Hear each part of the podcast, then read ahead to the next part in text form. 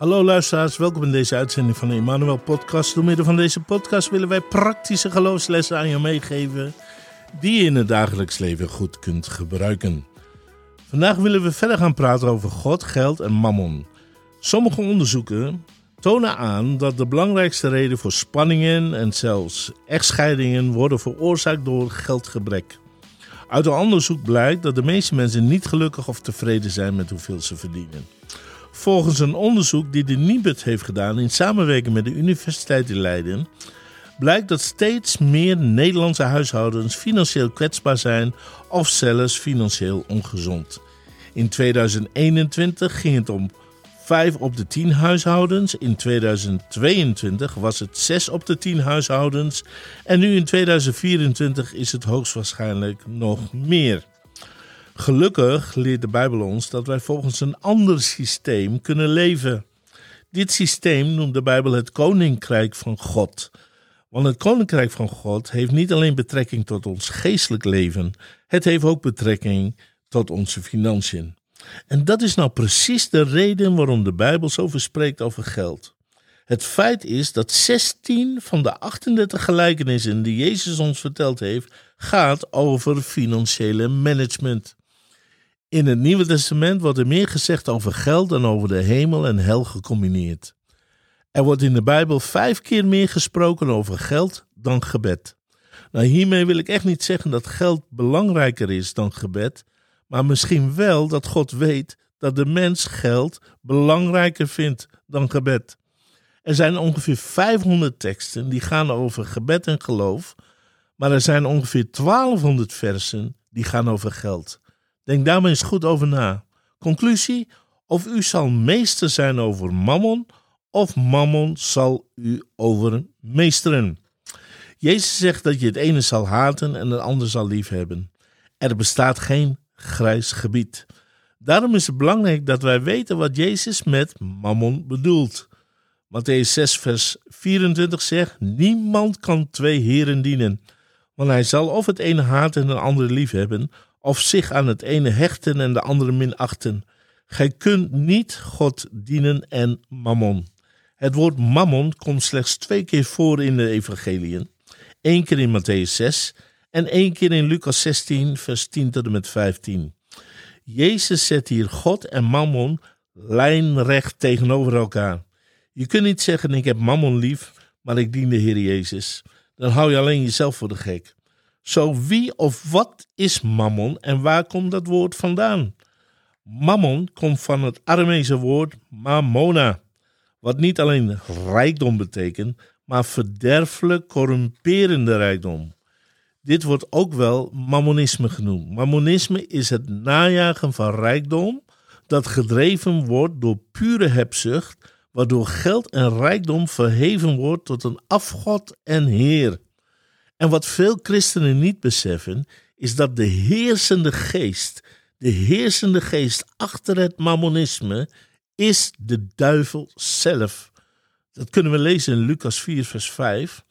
Toen bracht de duivel hem naar een hoge berg, dat is Jezus, en daar liet hij hem in een enkel ogenblik alle koninkrijken van de aarde zien. En hij zei tegen hem: Ik kan u macht geven over al die koninkrijken en u al hun rijkdom geven. Want ik heb daar nu de macht over. Ik kan ze geven aan wie ik wil.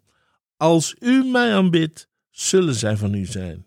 Nou, wat veel mensen niet begrijpen, is dat de duivel niet wilde dat Jezus zich even zou neerbuigen en hem zou aanbidden. Nee, de aanbidding die de duivel van Jezus verlangde, ging veel verder dan dat. Het bestond niet alleen uit een goedkope kniebuiging. De aanbidding die de duivel van Jezus verlangde, was mammonisme.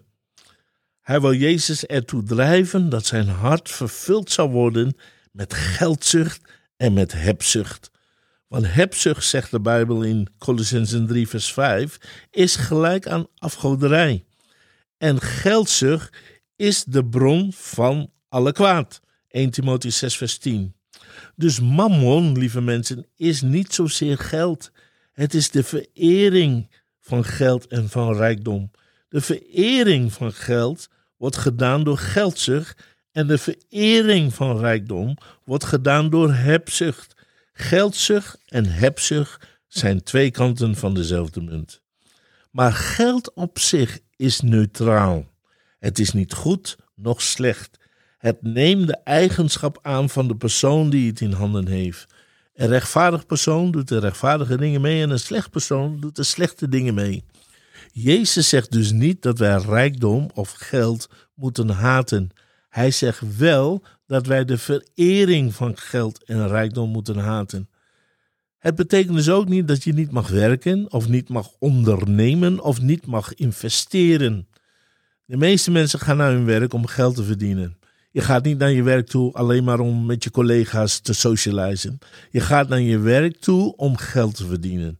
En als je geen geld meer zou krijgen van je werkgever, dan zoek je al gauw een andere werkgever. Nou, maar Peter, hoe, hoe kan ik nou weten of ik nu wel of niet de mammon dien? Nou, heel simpel.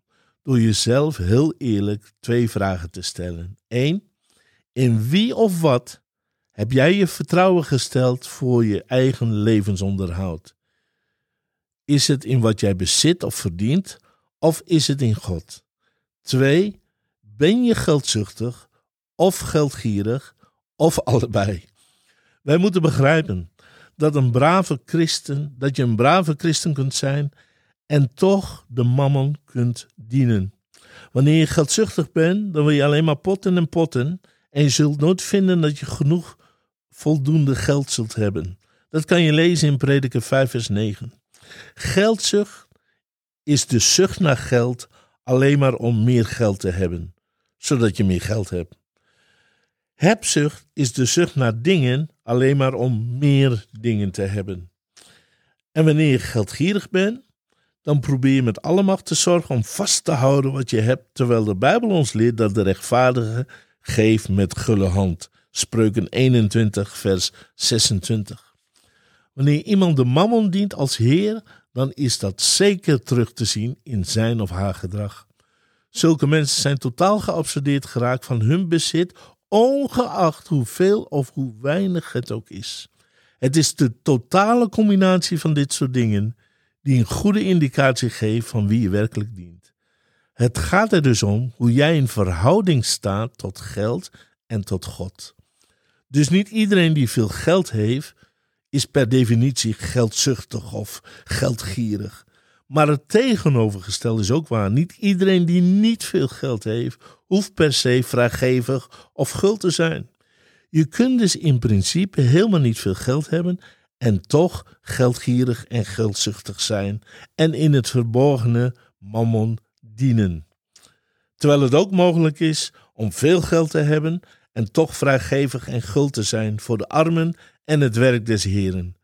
Maar Jezus leert ons ook dat de verleiding, de verleiding om hebzuchtig en gierig te zijn, is voor hen die rijk zijn in deze wereld groter dan voor hen die arm zijn.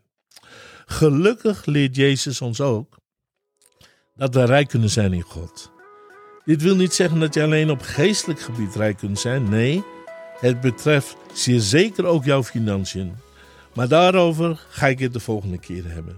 Oké, we zijn weer aan het einde gekomen van deze les en ik hoop dat je opgebouwd bent en dat je over dit soort dingen zult nadenken. Maar voor nu wens ik jou heel veel zegen en tot de volgende keer.